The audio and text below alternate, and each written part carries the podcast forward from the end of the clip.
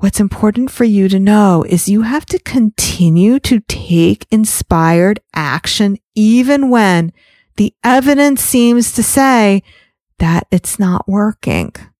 You have to love your art so hard and believe so hard to come from this place that the world would miss out if they don't take you up on what you're offering. Today's episode is sponsored by the Inspired Art Pricing Workshop. If you want to confidently sell more art using a proven art pricing formula, then you'll want to check out schulmanart.com forward slash workshop. And for a limited time, you can even get it at 70% off. It's the Inspiration Place podcast with artist Miriam Schulman. Welcome to the Inspiration Place podcast, an art world insider podcast for artists by an artist, where each week we go behind the scenes to uncover the perspiration and inspiration behind the art. And now, your host, Miriam Schulman. Well, hey there. It's Miriam Schulman, your host of the Inspiration Place podcast. You're listening to episode number 147. I am so grateful that you're here. Today, we're talking all about the belief triad, which are the three main areas you need to believe in in order to sell more of anything, including art. So in this episode, you'll discover why in order to sell your art, you gotta be sold on yourself. Why you must love your art hard. And finally, and this is something people don't talk about enough, why you must also be thinking positive thoughts about your customers. So let's dive in. The belief triad makes up three areas. You, the creative or artist, your art or your product. And the third area is your customer. Now your thoughts and beliefs are going to create positive or negative emotions that will positively or negatively impact your results. Now, whenever you are selling your art, you have to have full belief in all three. Now, you've heard before you must believe in yourself. You've heard you must believe in your art, but you also must believe in your customer, the art collector. I want to review first what it means to believe in yourself. So Grant Cardone said, you gotta be sold on yourself. You gotta believe in yourself. You have to be buying yourself. So what this means is you have to sell yourself on you before you can sell anyone else on you. That's something that your mother might have told you. You might have heard it with dating advice. You have to love yourself before anyone else will. Well, it's true also in business. If you don't do the job of believing in yourself, no one else is going to do that job for you. You can't even ask them to do something you are unwilling to do. If you are unwilling to believe in yourself, you can't ask other people to do it. Not your partner, not your mother, not your best friends, and definitely not your client or your art collector or the prospects on your email list. So many of you aren't sold on you. And that's why you're not taking action. If you don't believe with all your heart that your effort is worth it, you're not going to take the action to move forward. It's why you're confused. It's why you can't let go of the safety and the normality of your current life. Even though you say you want something else, you're holding on so tightly to where you are right now. It might also be why you haven't decided what medium or genre to focus on or what your pricing will be.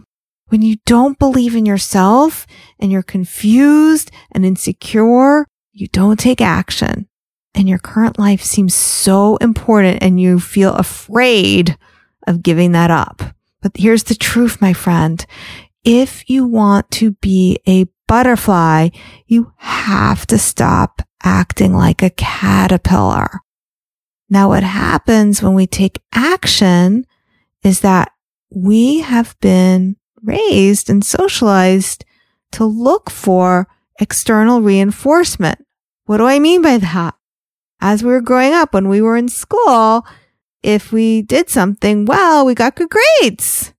But now that we're outside of school, we have to keep showing up with confidence and asking for what we want and take action even when there's no success yet.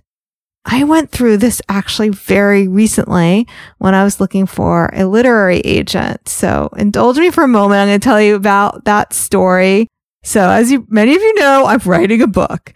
I had so much self doubt and fear and overwhelm and quote, I don't know energy because I've never done this before. So I definitely had the beginner's mindset that many of you might experience yourself when trying to sell your art. You've never done this before. I don't, you don't know what to do. So I was in that same mindset as well. So here's how I got through it. And but I'm also going to share some bumps I've had along the way because I'm not superhuman. But what I would do is every day I would take out this very small journal. And what I'm by small, I'm talking about two inches wide by about four inches tall basically it just fit in my purse. And every day I wrote down my goals. And my big goal for 2021 is to get a publishing contract. I also knew that a milestone in that goal was first getting a literary agent. The literary agent sells your book proposal to the publisher. So you need to get that first in order to get a literary agent, I sent out 10 queries. A query is just a fancy name for a cover letter. That's the name they use in the publishing world. So I sent that out to 10 agents. This is in January, January this year. And about half of them said no to me right away. By the way, most of them just ignore you, which is really a shame because I like to teach my students to make people say no to you.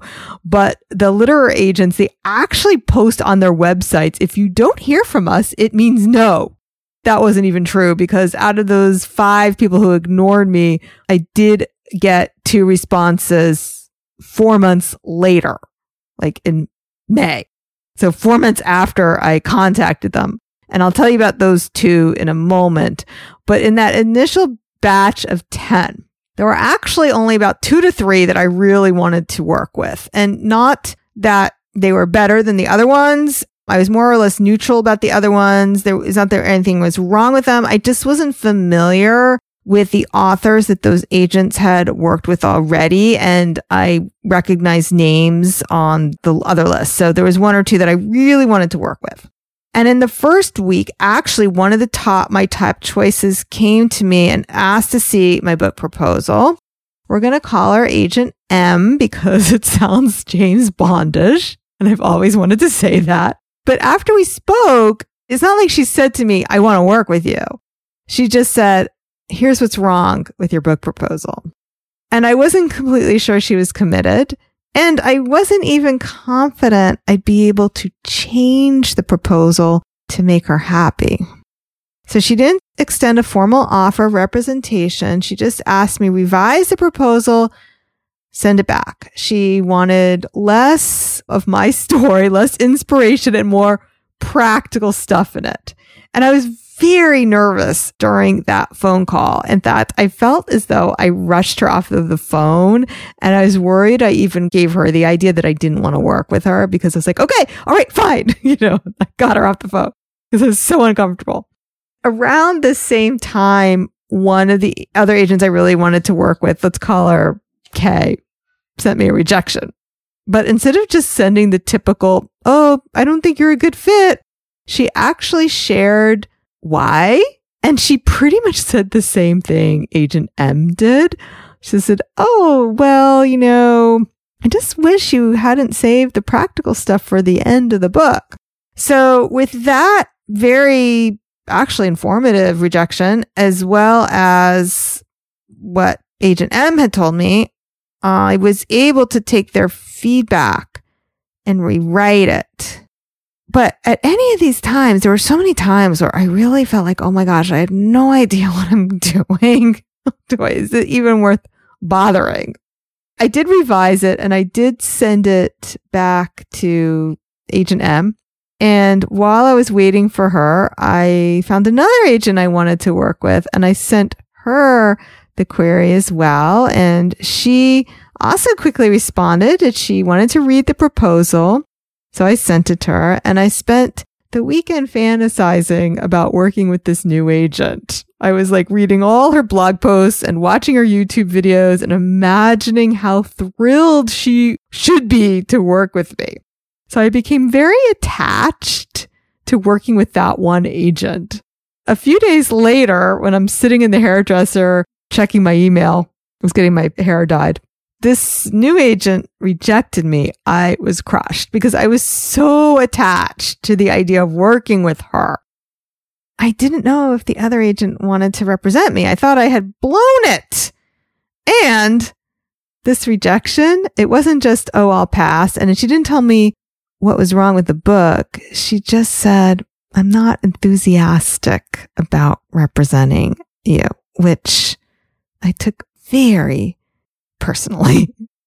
Cue the depressing music.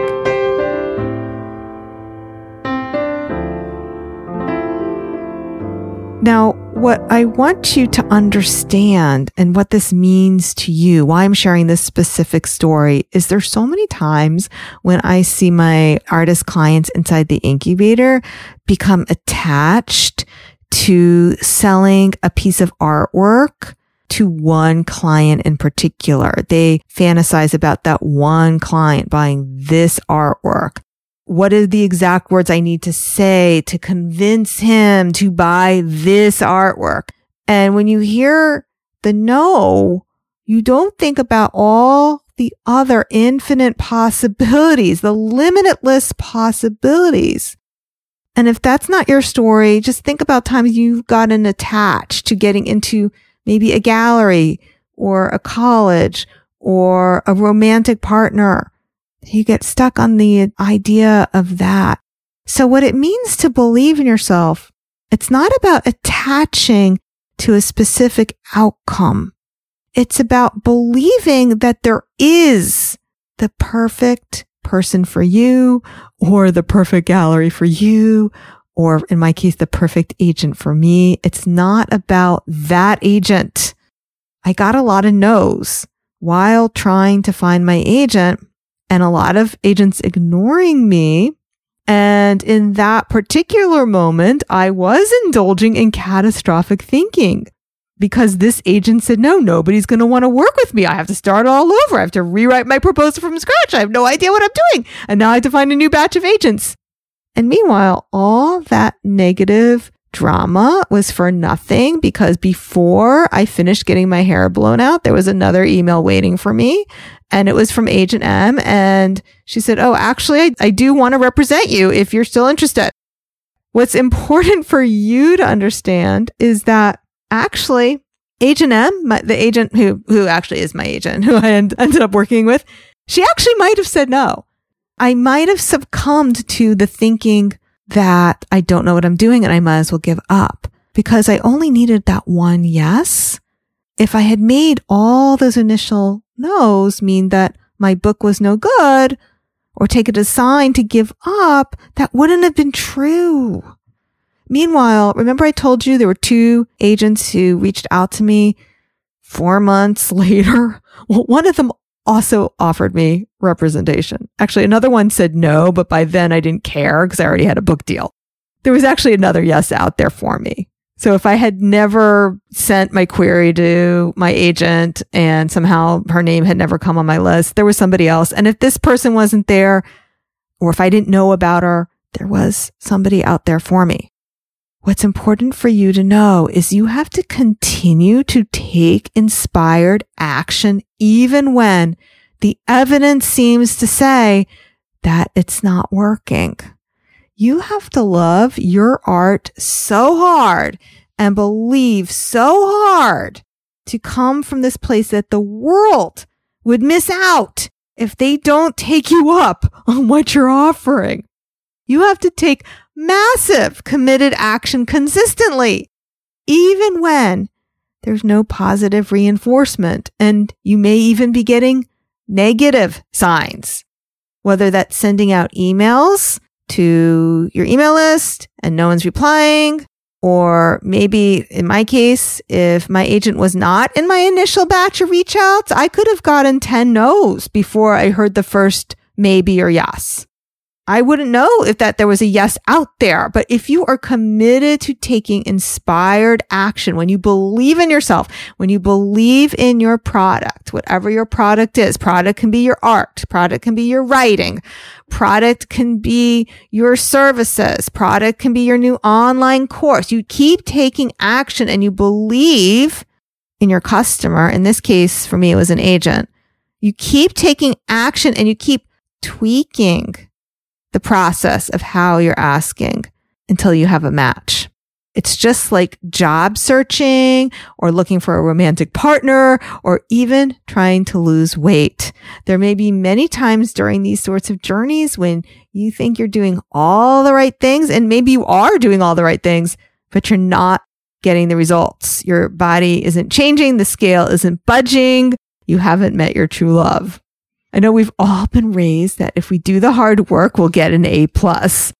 But once you leave school and you're doing these other things, it's very easy to give up and say it's not worth it. So when you're thinking about what are the actions you need to take in the face of rejection and resistance in order to learn to keep moving forward?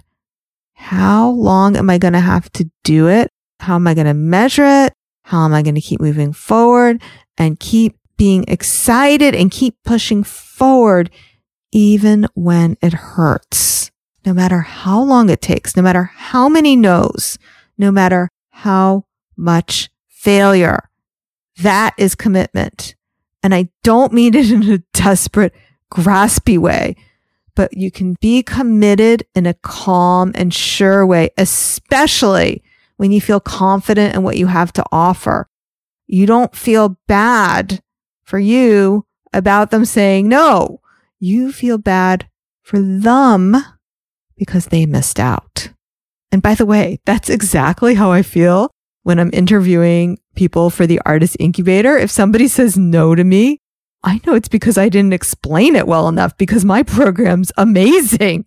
I knew if they understood how valuable it is, there's just no way anyone's going to say no. And when they do, I just think they're crazy. That's how hard I believe in the value of my program. That leads us to belief number two. So belief number one is believing in yourself. Belief number two is believing in your art. Now for us artists, our art is so personal that often that gets wrapped up in number one. Now, I want you to substitute whatever it is you create here. Your art could be your writing, your music, your painting, your dance, your consulting practice. Your art is whatever you are putting all your creativity into. Someone from college, she's not in college now, someone I went to college with recently asked me the other day, how much time do you, you spend on your art? Because you're doing so much. And I told her, it's all my art. Writing is my art. My podcast is my art. Coaching is my art. My life is a work of art. Now, when you have 100% belief in your art and yourself as an artist, that means you are thinking positive thoughts about yourself and positive thoughts about your art. You aren't thinking negatively about yourself or your art. That is a review of one and two. Now, part three is so critical and people don't talk about it enough. Part one of the belief triad is belief in you. Part two is belief in your art. Part three is belief in your client or your art collector or your customer or your reader or an agent, whoever that is. But what I hear from so many artists, they're so sold, not on themselves, not on their art, not on their client. They're sold on their stories more than they are on believing in themselves, their art, or their customer. I want to just share a few stories I've heard lately. I'll share kind of specifically, not giving away any names, of course, but I want you to know these stories, versions of these stories, different flavors of these stories, they pop up over and over again. Same story, different flavor. Here's an example. No one buys art in Australia. There are too many artists in Australia. It's too competitive. Often I also hear stories that contradict themselves. What I would suggest you do is to write down your story and see if you're doing it as well. So here is an example of a story that contradicted itself. This one came from an artist I spoke to recently. She shared with me, everyone moves down to Florida from New York. People in Florida are cheap and looking for a bargain. People in Florida don't appreciate art the way they do in New York. Wait, what? You just told me everyone moves down to Florida from New York. And then she told me people in Florida don't appreciate art the way they do in New York. Just so you know, I've heard versions of the same story many times. No one buys art in my town. No one pays for art in my town. No one wants art in my town. Yet, I can find evidence from both my artist clients and my own experience that art is sold all over the world. Yes. Even in Florida. Yes. Even in Australia. Yes. Even in Indiana. Yes. In whatever state or country you live in. And with art available to be purchased online, what does it matter where you live anyway? So when you believe in your art collector, that means you are thinking positively about your art collector. And again, substitute customer for art collector. This works for selling anything, including art, even coaching. So what does belief in your collector look like? What does belief in your customer look like? First, let's talk about what it doesn't look like. Here are negative thoughts about your customers that will absolutely sabotage your results. They don't want to pay. They don't have the money. They don't like my art. They don't like me. And I bet you have a lot of other ideas. Now, when you don't believe in your client, your collector, or your customer, guess what? It actually feels really icky to them. I've had this happen to me, so I know. But I want to share with you a very famous example. I hope you've seen the movie Pretty Woman. If you haven't, it is a must see. Julia Roberts plays a hooker and Richard Gere has decided that she would be his stand in for an escort because he needs and by escort, I don't mean in the prostitute way. He needs a companion to take to all these social events. He dresses her up Cinderella style. He hands her the credit cards and said, go shopping on Rodeo Drive, buy whatever you want. Makes it clear money's no object, just buy whatever you need. And she goes into a boutique, but nobody will wait on her. They're so rude. They basically ask her to leave the store. So she comes back the next day after having bought in many other stores, except for that one on Rodeo Drive, and lets the salespeople know, yeah, you work on commission, right? Big mistake. It's a great example of what not believing in your customer looks like and what it can cost you. So don't be judgy. Don't prejudge your customers. Think positive thoughts about your art collector. They want to collect art. They want to collect art now. They love your art. They're willing to pay you for your art. They want to work with you. If it's a commission, a composition, a manuscript, a mural, or some other collaborative artistic project. My artist incubator clients, by the way, not only do they learn what to put in those emails, what to say, how to build an online class, all the things, but they also get help through a life coach.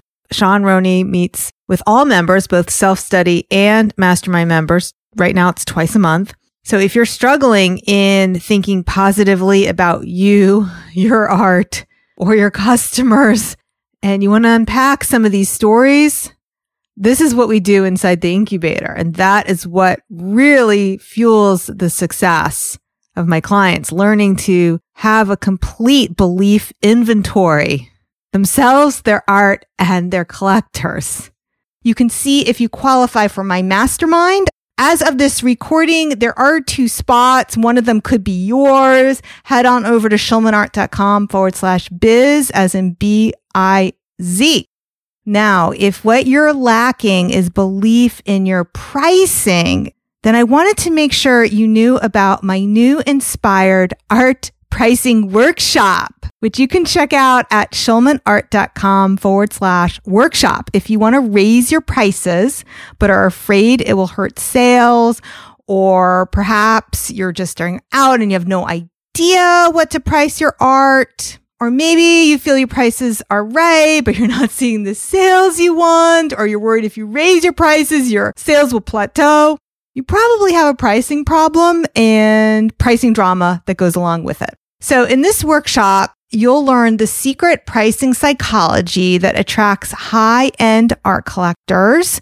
You'll learn what your prices say about your art and how to send the right message by choosing the right number, how to strategically price your prints, paintings, and you'll also discover my three go-to marketing techniques that create a buying frenzy for your art every single time. And finally, why selling art at premium prices actually leads to more consistent art sales, not the other way around. So if you want to confidently sell more art using this proven art pricing formula, you'll want to check out schulmanart.com forward slash workshop. And for a limited time, you can even get it at 70% off. schulmanart.com forward slash workshop. I've included that in the show notes, which you can find over at schulmanart.com forward slash 147. Don't forget, if you liked this episode, I would love a review over on Apple Podcasts. But we've made it really much easier for you to leave a review if you pop on over to ratethispodcast.com forward slash inspire. And if you pop your Instagram handle at the end of the review, I'll even give you a shout out on my IG stories. Okay, my art lover, thank you so much for being with me here today. I'll see you the same time, same place next week. Stay inspired. Thank you for listening to the Inspiration Place podcast. Connect with us on Facebook at facebook.com slash schulmanart, on Instagram at schulmanart, and of course on schulmanart.com.